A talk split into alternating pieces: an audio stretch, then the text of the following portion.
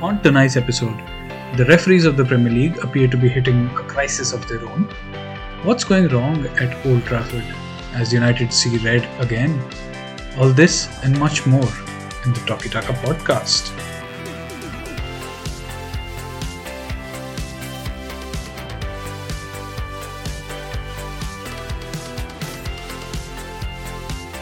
On the panel today, we have RK and Radhaji.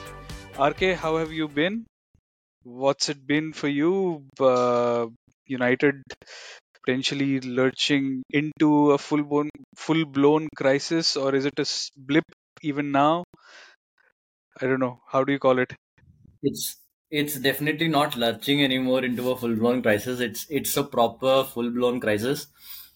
Nine points from seven games in the league, two losses in the Champions League on the brink of I would say it's it's looking very bleak how United would qualify for the next uh, stage from this kind of form.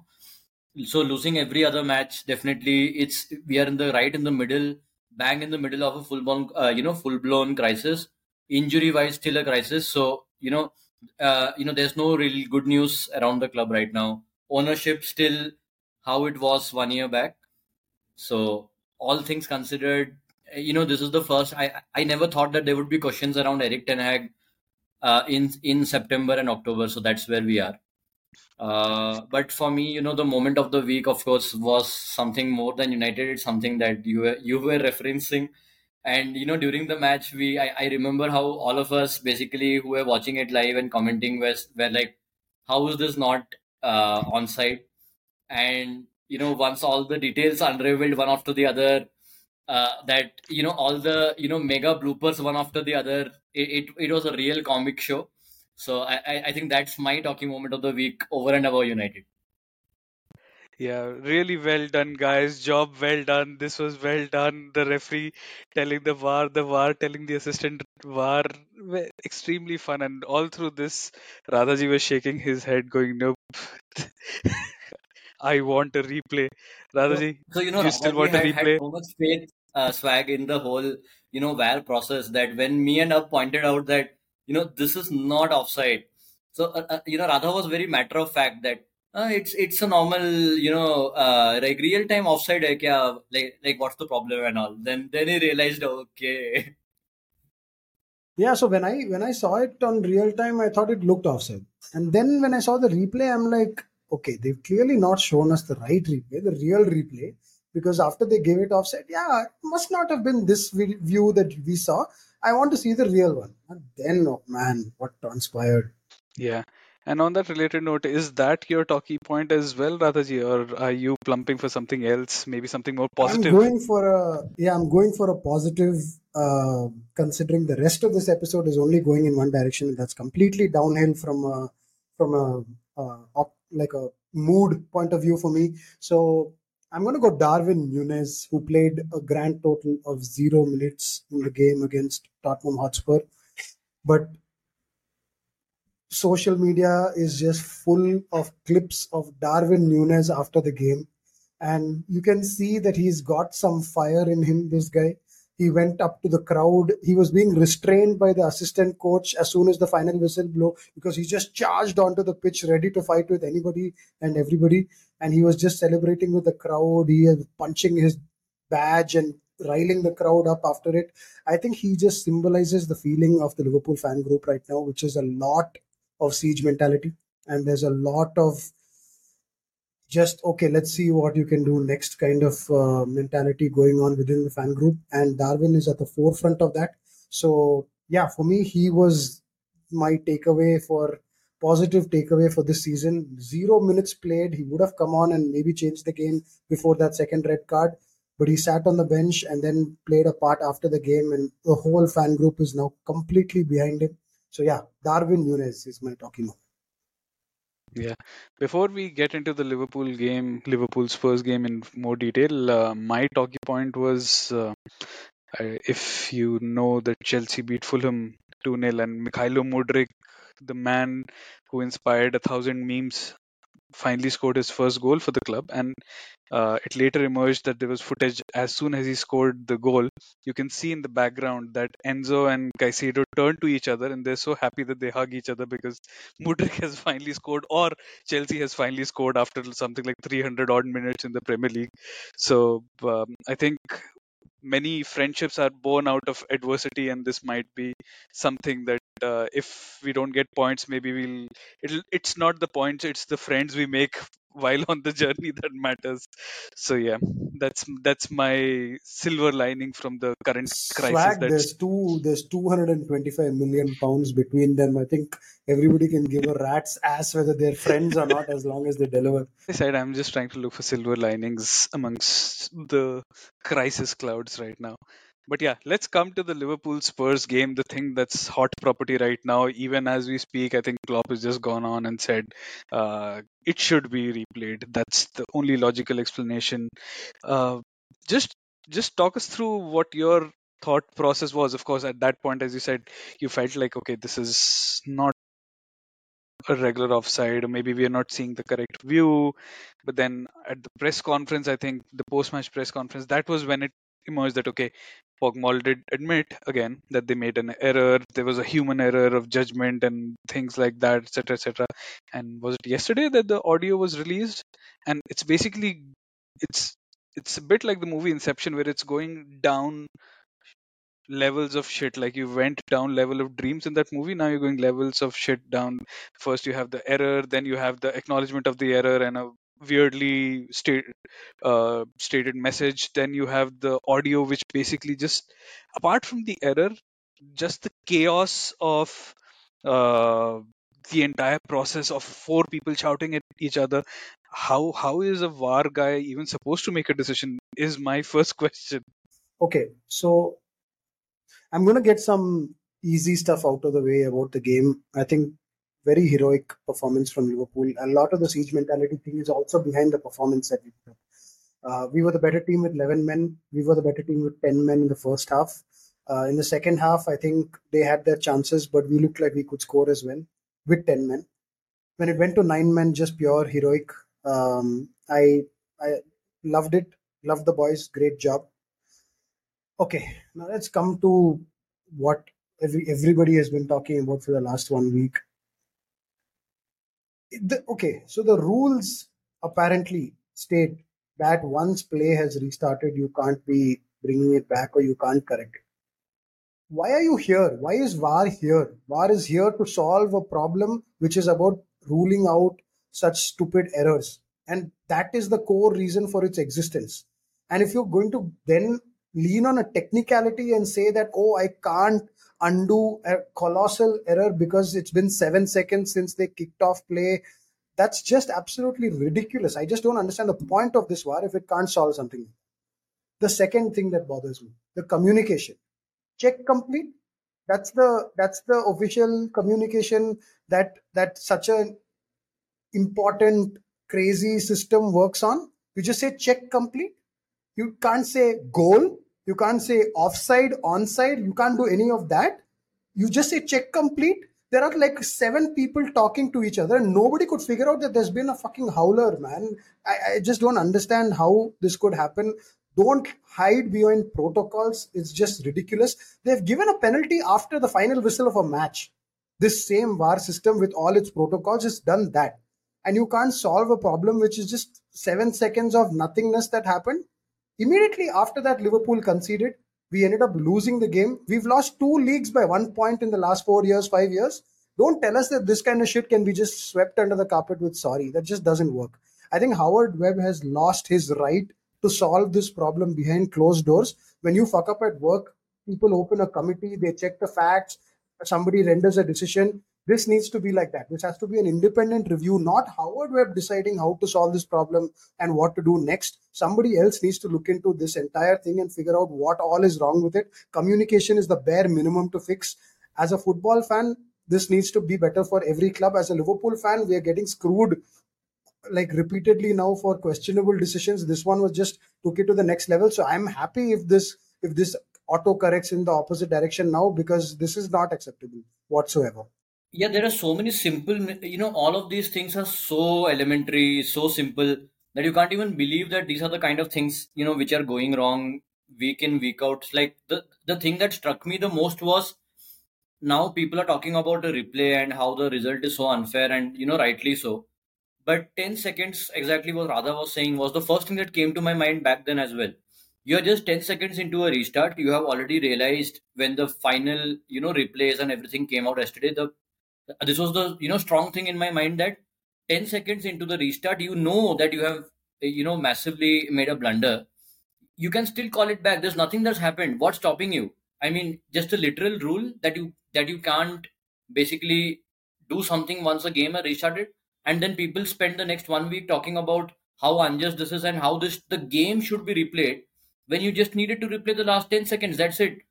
Take the decision back. Give the goal. Nothing has changed start all over again. I, I can't just fathom, okay, you made a mistake, which is inexplicable as it is. But once you realize that mistake, you can't do anything about it. That's something I can't understand. And, you know, I, I'm just looping back to something that happened in the United game as well, because I think this is the right time to talk about it. I, I, I don't think it impacted the result because we were pathetic, but these kind of things, you know, where Joel Ward was had his back to the ball, he had no idea or he had an idea that Bruno was passing it to Rash and he was already in a position to risk to face Rash once Rash got the ball. The his hand is outstretched in, inside the box. The ball strikes his hand. For me, it's a clear and obvious error of the defender. It doesn't matter that he's not aware of the ball striking his hand. It's it's a clear and obvious error by the player, and it should be a penalty any time of the day because it denied us a shot or a you know attack on goal. So all these kind of things, the decisions that go on behind it, what makes me think is if they are going to offer you know apologies and they are going to basically give audio footages are they going to do that now for every decision? Because they need to. You can't just you know give footages and i mean it's it's not worth anything to liverpool i know. But if you're going to do it for one decision you better do it for every single decision then. And so one of the changes that needs to be made is just like europe make everything transparent in live itself. Why why have a question? Which decision got replayed and shown to the public later on and which did not. Why have that unjustness? Show it live. Let everyone know in real time what's happening so that there's nothing you know left for any secrecy. Yeah see transparency is the answer. There is no other way to do this. And i think a lot of other sports do do it transparent like transparently. You can you can hear what the commentator says. You can hear what the third umpire says in drs uh, when it's happening uh, in cricket you can apparently hear it in rugby although i haven't watched it but I've, I've read over the last one week that it happens in rugby as well. So i mean that is the way forward. Uh, the only thing rk that i will disagree with is or not disagree with um, the decision that you talked about in the united game is still something that people debate. Like this happened in the in this happened in games where i am for example personally i'm of the belief that if it's completely inadvertent i feel like handballs need not be given. Now at the same time you feel that it was definitely an opportunity and it should have been given. But that is still a debate. These kinds of things right? These kinds of things are exactly why VAR was brought in to prevent these stupid errors, but VAR caused this error. And it's not a debatable thing where we're talking about okay it's somebody's interpretation of uh, something and like you know somebody thinks that this is the way it should be applied. No it's it's a basic error. And the words that they use were human error. You can't write this off as human error and just let it go. What's happening next? I need some action to happen i need somebody's heads to roll on this. I need some future solution of this problem so that it never happens again to come out of this. And I don't believe that Howard Webb and co are going to be the answer for that. It has to be an independent third party investigation. Uh, proper rules and regulations are set up and they need to adhere by that. It can't just be left as is. And and and you know, Klopp said the same thing. So Klopp did, and now this is going to make the headlines for the next five days. Um, Klopp said replay, but in the same sentence, Klopp says that replay we should uh, for me it's so unprecedented that it should be a replay. Or you solve that problem during the match which is what i think is the most logical thing for anyone to have done. He also said that okay you felt that enough time has passed on. Get both of the managers together and just tell them listen managers i've screwed up.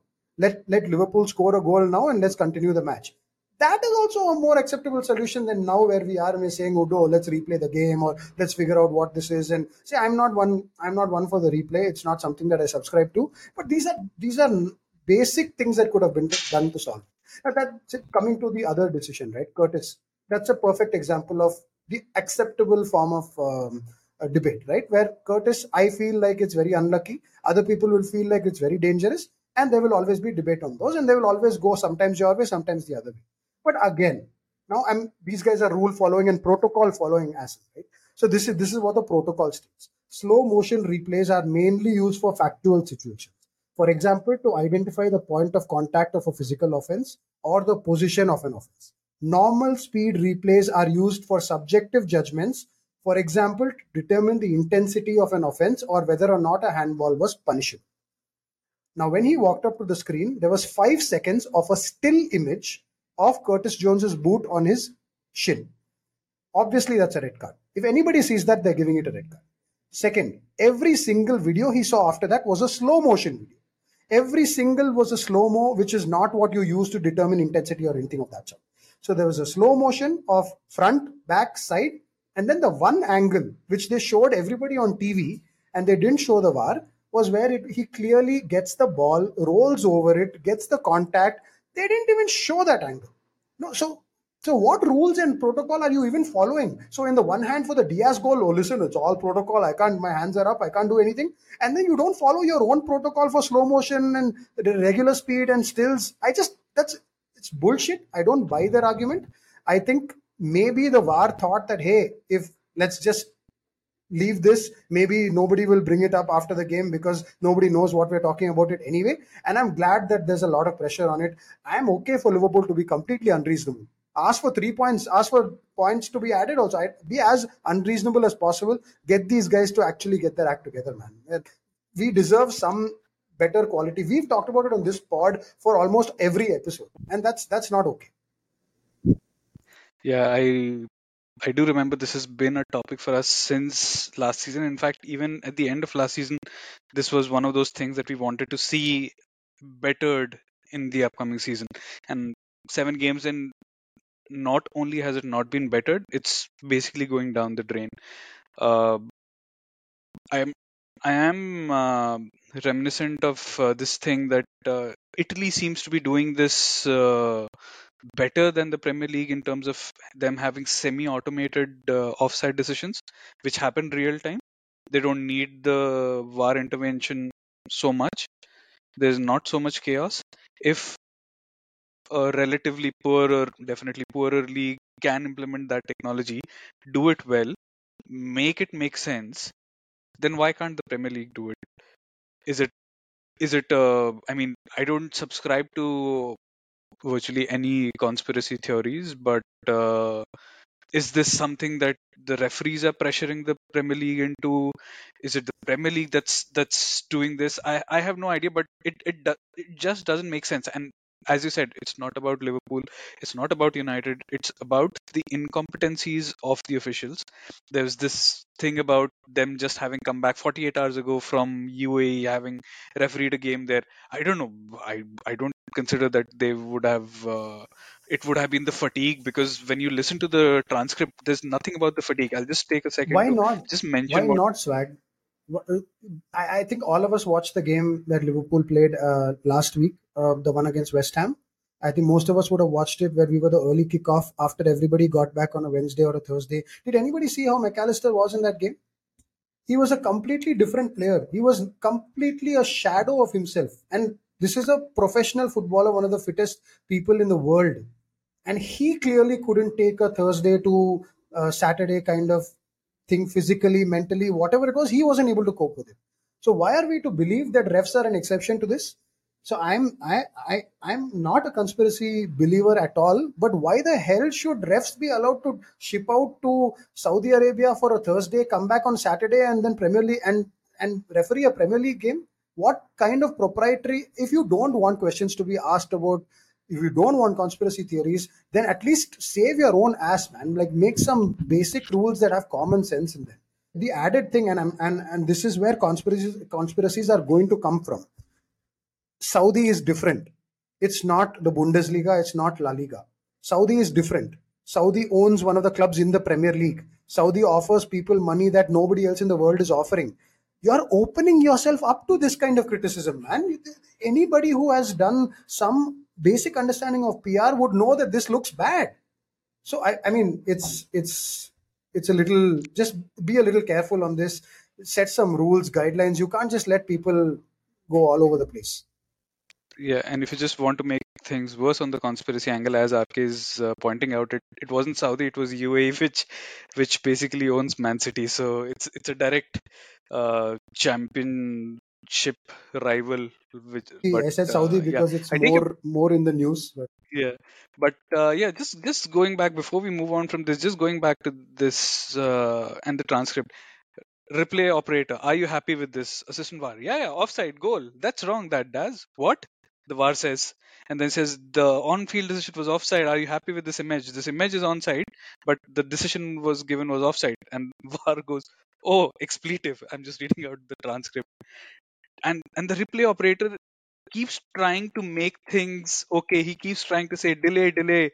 All he's saying to delay, all he's saying to delay, and the VAR keeps going, pardon, can't do anything. Ollie, Ollie saying to delay. Ollie, yeah, delay the game to delay the game. What? No, they've restarted. It's okay. It's it's it's like something out of Looney Tunes. Imagine, imagine Ollie saying to Delay, Ollie, who Ollie? And and it's just so crazy. It's it's it's an altogether amazing level of incompetence throughout. And leave aside the incompetence, as I said at the start as well, just the amount of chaos that they're putting into the process. Even the process of evaluating a decision, they need to make it more simpler, more straightforward, I was listening to it. Maybe they're used to doing it, but six voices at the same time shouting at each other, and you have to make a decision in five seconds. I'm not surprised they're they're making such shitty decisions. i I'm probably expecting more to come in the next few days. You know, unfortunately, all this every week we talk about it and everyone talks about it just takes away you know all the focus from what are actually you know pretty good football matches as well. Spurs have been having a really good start to the season. They have been riding this, you know, feel good factor. And I think for a large part of the match, they re- did play well as well. I think, uh, especially with 10 men against 10 men, they, they did create chances. Uh, look like, you know, uh, that, that they could basically finish one of those. But of course, we were also commenting on the group that, you know, ultimately Spurs, you, you bank on them not to basically do what they're expected to do and take it down to the wire, which is kind of what happened. I think after they got to nine men, I think nine men onwards, uh, for me personally, it felt like you know they were really toothless. They were not really threatening Liverpool at all. Uh, of course, credit to Liverpool as well. But when you are down to nine men, it shouldn't be about the opposition. It it becomes far simpler than you know just being ten men. Uh, you know playing against ten men. So I, I think I, I expected a lot more from Spurs and. I, I think there were a few managerial bloopers in there as well, like taking on taking off Son, taking off Maddison, when you're trying to win a game, you have to win against nine. So I think the the, the result finally after really really heroic resistance, as Radha said, a simple you know tired mistake by Matip kind of allowed Spurs to paper over the cracks. I feel, but but looking to their next fixtures, I think they have a good run. So definitely expect them to you know keep getting the points and be in the in the good news for a while more. But I think I I'm still looking for that you know slightly down the road uh, Spurs slump which I'm not I'm not writing off Postecoglou something. It's it's really good job that they're doing, but I think Spurs are getting a bit more kudos than I think they are performing. The, like the level of praise and the points is more than the performance. I feel. See, I disagree with the last statement. I think they're playing as well as okay from a results point of view. Maybe take maybe their points are a little bit ahead of what maybe XG would suggest and things like that. But they are playing well, and I'm not so interested in their performances against the big teams. I think they were completely second best in the Arsenal game and in the first half of the Liverpool game. But against the smaller teams, they are looking quite effective. So I think they'll do well. Um, the only thing I will give them on their behalf is nobody knows really what to do with nine men. Um, and from a Liverpool perspective, even with 10 men, we were still looking to win the game. There were obviously going to be gaps.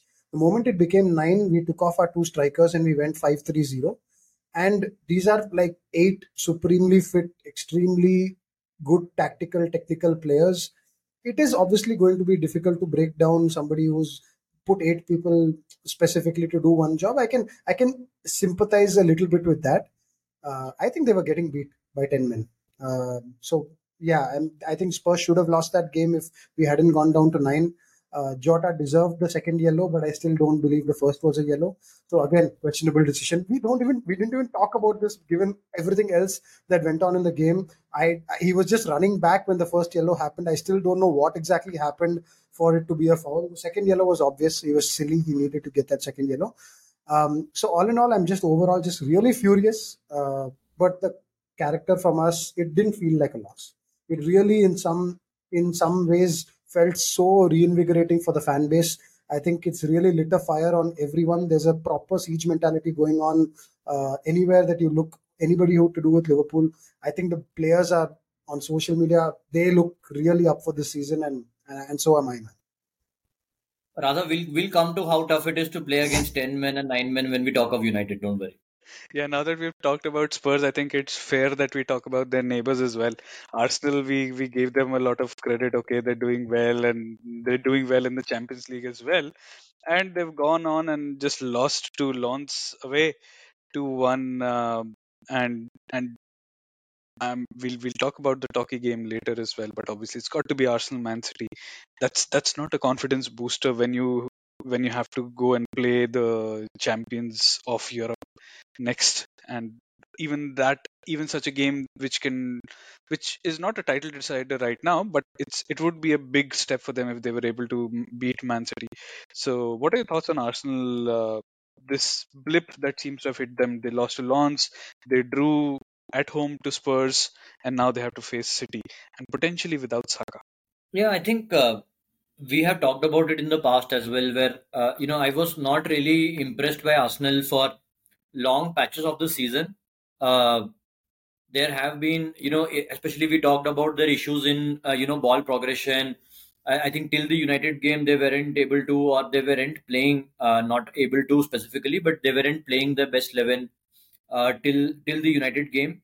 And after that, I think they got some rhythm going when you know they got Zinchenko back. They started getting Jesus back.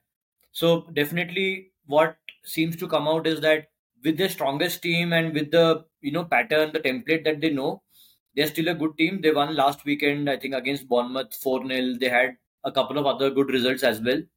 Uh, so so they seem to do well when when they know uh, what they're doing when they have those combinations that you know play for them week in week out. But the moment they get a few injuries, uh, Saka has faced a couple of injuries now, and probably again he's he got an injury in the last game.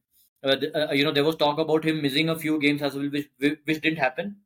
But you know whenever these things happen and when the depth comes in, uh, Martinelli is not there now, so you know now you see the replacements uh, that there are you know real step down uh, on the the first teamers, especially maybe when we talk of Martinelli and Saka, who offer real pace and trickery, and then you get people like Trossard and uh, you know uh, coming in who don't really offer that level of penetration. So definitely Arsenal have not had as uh, also like similar to Spurs have not had as as convincing a start to the season as people seem to think. I feel.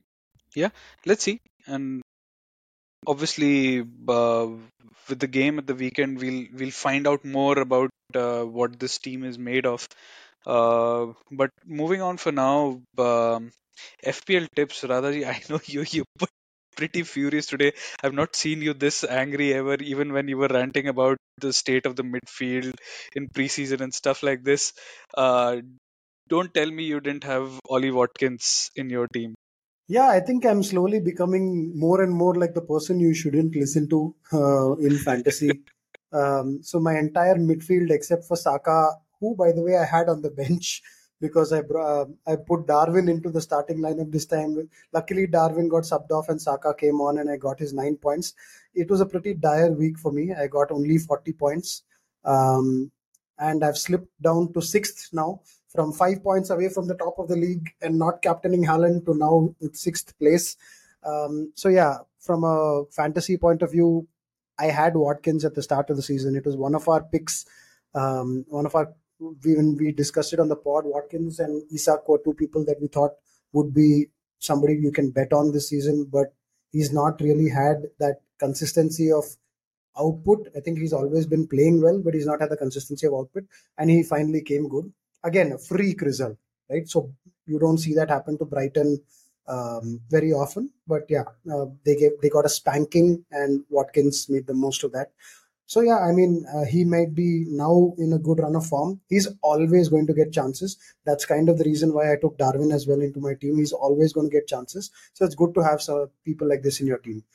But uh, Haaland not scoring, uh, Foden not scoring, Mitoma not scoring, Luis Diaz, Maddison not doing anything of note. Yeah, overall pretty bad week for me. Estupiñán, with a Estupiñán minus minus two. two points. Yes, yes, I, I completely forgot about that. Trippier with 12 points and I still struggled. So you can imagine how bad this week was for me. Yeah. I had Pedro Porro on seven points on my bench also. So yeah, overall top notch fantasy football from uh, me. Yeah, I think I, I think it's it's going downhill for us. I think we're just going down the drain. But yeah, coming back to real football, uh, uh, RK, I want to talk about uh, United, but I want to give you time to do that with at peace. So uh, you, we we talked about Villa and Watkins and that freak result. Uh, Chelsea, Newcastle, Villa, all these teams basically got wins. Uh, but another team that got a win was Wolves, surprisingly beating Man City and. Uh, their social media account also took a lot of pot shots at uh, Pep Guardiola because in the run up to the game he had mentioned that oh they have these good attackers and they have this Pedro Neto and they have this Korean guy. So when Hwang actually scored, Wolves basically just posted saying the Korean guy scores. So it was it was good uh, comeuppance to Pep, who, who who I don't know. It's it's this very irritating habit of his where he keeps bigging up teams who he knows that he's going to basically slaughter. And for once, I think it's good that this has come back to bite him in the posterior. But yeah, uh, decent wins for uh, all these teams apart from Villa, who actually slaughtered Brighton. As you said, a freak result. But yeah, some teams finally seem to be going in the right direction. Eddie Howe was apparently a threat of being sacked, but Newcastle are uh, seemingly moving in the right direction now. They have the Champions League game tonight as well. We'll see how that one goes. You know, I, I think what is really coming out as very important against Brighton is that you kind of, uh, you know, exploit the high presses, the high regains that you are inevitably going to get if you press well against them. So it's very important in those moments to be really clinical. I think Villa were extremely clinical. They were helped by, you know, would you believe it, some really shit refereeing in that game as well. but you know, which is not a surprise anymore. But having having There, said there's that, a theme, RK. There's a theme running through all our games. Yeah, every game you can talk of real blunders.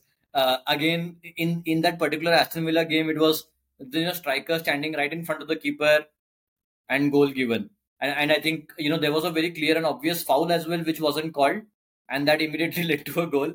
So Brighton really had the circumstances against them, but in uh, like the way that they reacted to it was pretty bland. I thought uh, they, they they didn't really try to get back into the game in a right way. And Aston Villa were really, really smart and clinical. It almost reminded me of, you know, a real, you know, European team, the kind of team that kind of wins trophies in Europe. And then, of course, you think that, okay, you know, clinical teams like these. And then you have Unai Emery, who's, of course, a serial winner as well in Europe. So, you- uh, so Yeah, you can so see I- where it comes from. RK, um, uh, apart, I, I actually thought they started off the second half really positively in the sense that they had three substitutions. They got um, they got some attacking players on the pitch. They got Ansu Fati. They had Tariq Lamptey also come on, and they really bossed it for the first 10, 15 minutes of the second half. And I think okay, game on was what I I texted on the group as well when they scored. Um, I think then Villa scored at the absolute perfect time, and that just burst the balloon. And after that, it was a nothing game.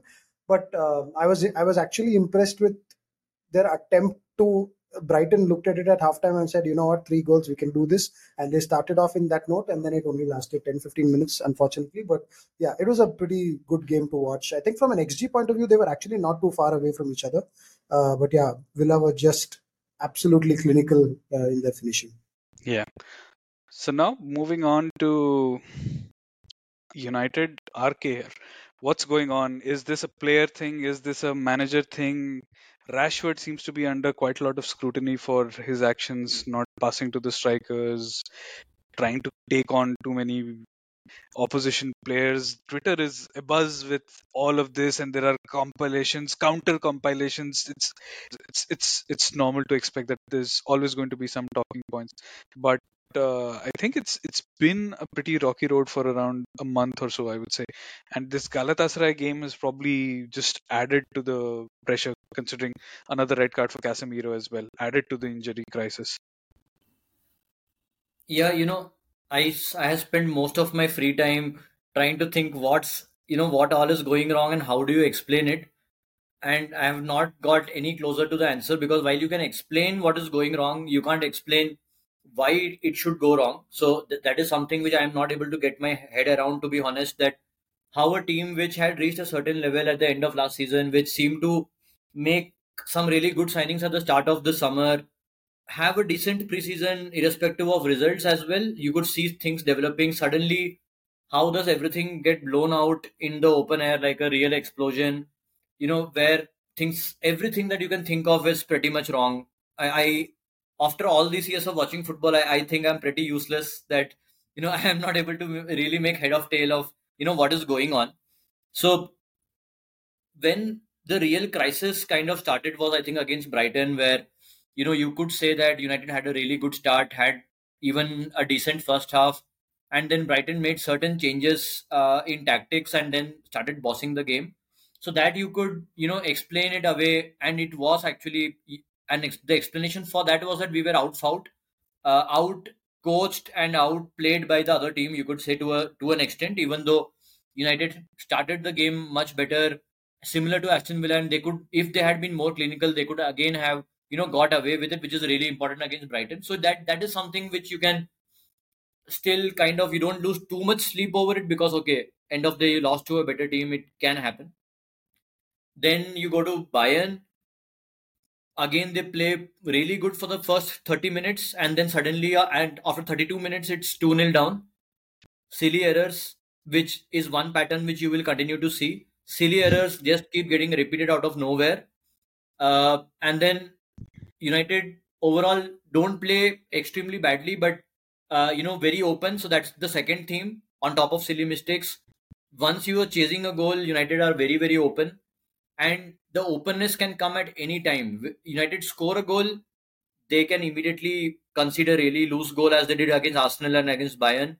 United concede a goal, they can very easily concede another one to go further into trouble. So all these kind of mentality, concentration issues are, you know, w- what is coming up.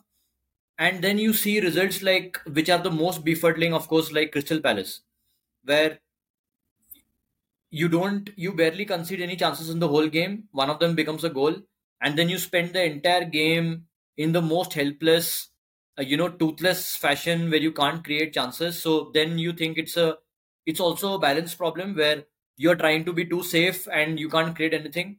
And when you try to be too positive and try, try to pass forward at every opportunity then you end up creating some chances but you are really open at the back because you keep conceding the ball again and again.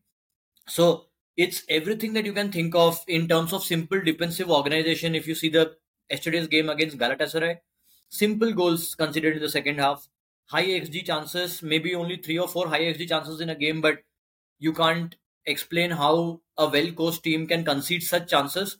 So, all things considered, and then you think of man management, you think of games like Crystal Palace where you don't really see players motivated, you don't really see players really trying to have a lot of off the ball movement, which you see with all the best teams. You don't see that happening, and you think, where is the motivation suddenly?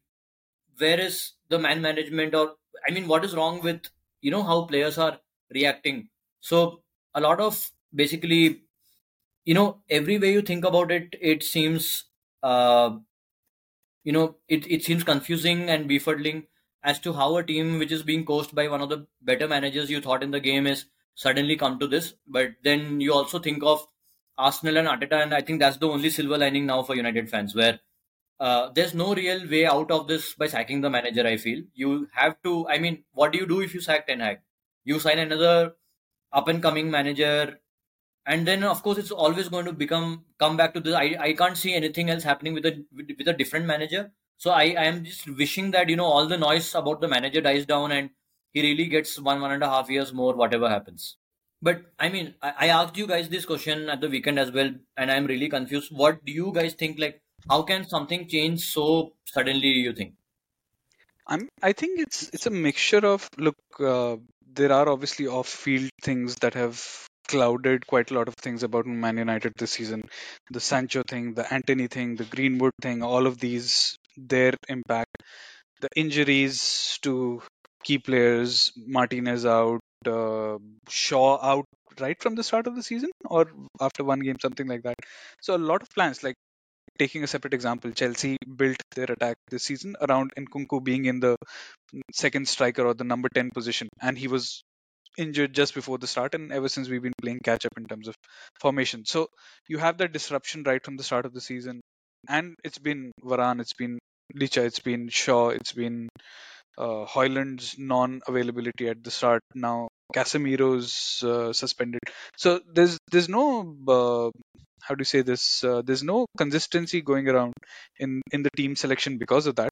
So I think that's impacting that as well. But I think along with that, it might also be I don't know discontent within the players that that, that has been banded around on Twitter as as a potential uh, reason. Maybe there are Sancho sympathizing players who don't feel as into it now. Maybe they think that he's being made a scapegoat out of because there there have been things like okay, Antony has a domestic abuse charge on him and he's welcomed immediately back. Sancho is late for training and he's talked about as if he's a stepson or something like that. So uh, I think a lot of these factors combined together uh, just creating havoc. Yeah, see, I, I do think this is a factor. And I, I mentioned this on our group. I don't know how important it is. Maybe it has very little importance, but I do think it's a factor that players don't like when things that are happening inside the dressing room are paraded uh, in, in public simply because they try to keep um, their public persona as fresh and you know likable as possible because all their endorsements everything about their image everything is dependent on that. So players don't like when things that are discussed in inside the dressing room come out. And i mentioned this on the group as well and this was a few weeks ago. Um, there are a lot of leaks coming out as well. Like hey this happened in training. This there's a segment of people who are now against sancho in the club there are a lot of leaks coming through the the, the cracks at united as well and this, could be a factor. I'm not you can't write that off. But coming so to sorry the, uh, uh, uh, Radha, I'm just interrupting you because I just remembered uh, towards the second half of last season, Chelsea had a similar problem of these leaks, and there was a strong suspicion that Mount or someone related to him was part of this leaking mechanism. So now he's he's transferred to United, and, and maybe that's maybe that's causing the leaks in the roof. I don't. So, yeah, I don't think. I don't think Mount Mason Mount is the problem, but I think the profile is the right profile. What I mean by that is a youngster who's been at the club for a long time, knows how the club works, knows a certain set of values of the club, is feeling perhaps why not, why not somebody like a Rashford or a guy- like somebody in that ilk who's been at the club for a long time and is just dissatisfied with how his friend Sancho is being treated. Perhaps it could be something like that. I'm obviously not saying Rashford. I'm, I'm just giving you an example of the profile. But anyway, see, for me, that is one aspect, and I think this will always be like a small aspect. I think the main thing is that this was supposed to be the season where Ten Hag gets to play his way. A lot of the recruitment, a lot of the preseason time, because they actually got preseason time for the first time in two years only this year. A lot of the talk around uh, Manchester United was wow, in our first season, we set a base like this. Now, just imagine what we can do once he actually gets the players that he wants, time to train, get his style of football in. It was just written off that the entire last season was just an adjustment season and it was not his style of play, and that we are going to level up now. I think there's a lot of pressure that's been put on that. And the fact that I'm still not 100% certain that the recruitment has been right. I think Sofian Amrabat is a top top signing if this is the kind of system you want to play. But Mason Mount was playing that at the start of the season. Now, is Mason Mount the right person to be the supporting aid to Casemiro? That's a question. And you want to play this way where you're constantly pressurizing the ball, but you also need some backup for when you lose the ball. And clearly, Casemiro losing his legs has played a huge impact. So I think a few of these things have happened all at one go. I think Casemiro losing his legs along with the fact that he's trying to make it a more front foot, high press kind of system with new players in certain key positions. I think Højlund is great. I think Højlund is going to be a top class player for them. I think Mason Mount as a player is good. He's a very effective player who can be used well. So I think the, the ingredients are there, but this change in system, along with new people, all of it is happening at the same time. And perhaps they were not there yet. I think the base had to be a little bit more settled from a defensive structure point of view before taking this jump. And if you remember the first few seasons of Arteta, I'm going to say the first two seasons with Arteta, they were a boring ass club. They were terrible when it comes to attack. He spent two years of time just to get a defensive base in. Now, when he did try to make that jump to a positive transition team, even he struggled. And that was a time where we all said that, okay, this is when I think Arteta is going to get the sack, blah, blah, blah. But that transition season was very hard for Arsenal as well. So that's the hope that United fans can take. I think I'm still I'm still not 100% sold on uh, whether the personnel is perfect for the midfield if they're going to play such a high energy, high intensity game. Um, their right wing has obviously not been helped by all the off field problems. So there are a few things that you can write off. And I think Ten Hag has enough in the bank right now to get some rope. But yeah, like we saw with Graham Potter as well, like the rope only lasts a certain amount. If, if it keeps going badly, I think it's going to get really bad really fast, which hopefully won't happen. Uh, like you rightly talked about signings this season, right? And we need to talk about one of them. Onana has, I mean, I never thought I would say this again. Like a lot of things I never thought I would say about United, but I, I really thought he was going to be a great signing and probably he still will be. Can't really write it off completely yet, but his his performances have been terrible especially what the, you know the basic things that you expect from a keeper, especially in terms of shot saving. I would say it's it's been really terrible. He's he's I think the save percentage is very very low for him. Most of the shots that you feel are okay, decent shots where you know it doesn't come directly at the keeper, go into the back of the net.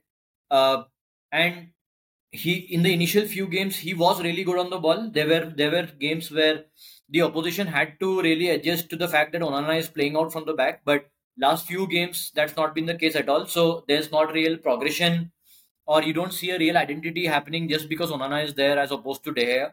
Uh, he has the lowest pass completion rate of aerial balls. I think one of the lowest in the Premier League, thirty percent. So it's not as if one of the things that he was renowned for is a raking long ball. That also doesn't seem to be working. His uh, you know, short passing from the back doesn't really seem to, as of now at least, you know, resulting in the kind of easy building out from the back, opening up like how Brighton used is what we had kind of thought that this is what Onana will kind of invite the press and allow us to, you know, quickly open up defenses. That's not happening. So on and off the ball, I think, especially in the last few games, he has been a real, real disappointment for me. So that is one. Rashford, talking of players who had a great season last time, I think Casemiro, of course, Radha mentioned, and that is probably something that's going to be a real nagging concern for us throughout the season given his age. But Rashford has, I, I don't know if whether to call it a surprise or not because he goes through these phases every so often, but the decision making is so, so poor. Uh, we do get into good positions at times, but Rashford completely throws it away with the right op, uh, you know, with a completely wrong option the people who give away the ball the most are Casemiro and Rashford. Most of the time you see them, if United are having a bad game, these two will be completely, you know, serially giving the ball away. I think Mount, I, I, I had my doubts about him when Mount was signed, but I think the last couple of games after the injury, I have been pretty, uh, you know, I, I would say really encouraged by how he's picking up. I, I especially the game yesterday, uh, I saw the first half, and he looked and he looked really good. So I think Mount is one of the players who's coming on. Højlund, as Radha said, really good prospect, although he's going to have his ups and downs. There are some really good young players in there who are trying to fill in the numbers. But, you know, overall, I think uh, I agree that there's too much flux. There's too many parts which are not working at all, like the centre backs, Lindelof having a terror season. And then you have players like Maguire and McTominay who couldn't leave the club, Van de Beek, and they, whatever happens, they don't seem to get a chance. So definitely people like you know McTominay, Maguire, Van de Beek, I, I don't think they are good for the team atmosphere because uh, you know they must be feeling really hard done by that. Whatever happens, I, I don't seem to be able to get a game. Especially Maguire, the kind of goals that we are considering must be expecting to start. So of course, I think there's a lot of things that Ten Hag needs to look at, but I think there's a lot of things that United fans need to and the board needs to back him in the sense that people do learn sometimes on the job as well, especially coming from the Dutch league, etc., where you don't really get this kind of limelight. You you get to make a lot of mistakes in other leagues, but hopefully he gets a long enough rope for us to see better results. See, I think the point you made, um, um, see, you mentioned Van de Beek, and I totally forgot that he existed in life. Uh, I just completely lost him from the face of the earth for a while. But yeah, I mean, but Maguire, right? That reminded me of um, uh, Conte at Chelsea, right? They just kind of he created a very negative atmosphere when it comes to players who were not his choices. Now, if that is a concern, then yes, and you still have them at your club, it can become a brooding. Uh, and then it's not even a it's not even a question who the leaks are. Like you already know who the leaks are going to be in, in this kind of situation. So that's one. But uh, RK, the point you made about Onana is a very interesting one. I think um, I take for granted just how good Alisson is at his job. I didn't even mention him during the game, but he made two incredible saves in the game uh, against Spurs as well. Um, so I was checking the stats when you mentioned that. So Onana is absolutely flat when it comes to uh, goals conceded versus expected goals, uh, post shot expected goals, which means the average goalkeeper of the league or the world is will stop zero, like zero positive, zero negative. He's at 0.3 negative right now. So that's not the kind of performance that any top level keeper would want. For context, Alisson is at plus two and Areola is at plus four. So that's the they've already saved four goals and two goals for their teams respectively. So um, I think people who are flat and De has had a few seasons where he's been flat as well, closer to zero. So I think that's definitely, and you know, everybody is going to jump to that getting chip wala goal, which is not the problem. The problem is just about these basics. And I think the episode that you missed a couple of weeks ago, we talked about it, where he had a couple of errors in a week in in the Champions League and in the league, and it was just not. It was just basic stop it stopping of shots. It was not nothing fancy. It wasn't about passing. It wasn't about positioning. Uh, so I think that's definitely something that will only come from confidence, and unfortunately, his confidence is a little down right now. So that's that's something to watch on. It'll keep all the entire defense will feel more confident with somebody like a confident Onana behind them. Yeah, and maybe it's also a factor that the defense in front of him is not settled, so that's also not giving him that confidence. But I always get this sense from him that he's one of those too intense guys in terms of okay, we have to do this, we have to save everything, I have to be aggressive, etc., etc. And maybe that's hampering him during the games. But quickly wrapping up, um, this weekend we have Arsenal Man City, as we mentioned. So that's definitely our talkie game to watch. Uh, what are your thoughts on this quickly? And uh, also, another game to note is Brighton Liverpool. So that these two should be pretty fun to watch, particularly if it's 11 versus 11. Yeah, I think yeah, uh, one of the things about Arsenal is uh, in the game against United and probably in the Spurs game, I think I missed the episode after that, but uh, Arsenal are really good on the press, like how Radha mentioned that you know Arteta worked first and foremost on that. So definitely, even in this uh, slightly poor run that they are having this season compared to last, I, I'm not saying they're having a poor season by any stretch, but defensively they still seem to be sound for me. I was very impressed with how you know they kind of uh, are able to press uh, the shadow as well, which means that they are able to press the man behind them as well in addition to being able to do high press so that's that's a very admirable kind of pressing structure that they have. So, and looking at uh, the first game of the season itself, they they have a template to make things tough for City, where uh, you know they know how to basically crowd out the center of the pitch and uh, basically play a game of attrition against City. So that is some one of the things that they seem to be getting better at uh, in a couple of other games as well, uh, even against United. So I think I am expecting a pretty close game. They are playing at the Emirates, and after the defeat against Lens, intensity and wanting to prove something is not something that they will lack. But City will also have the same thing after a very rare loss away against City, against Wolves, and all the memes that came out of it. I'm sure that City will also, you know, Pep will be goading his players.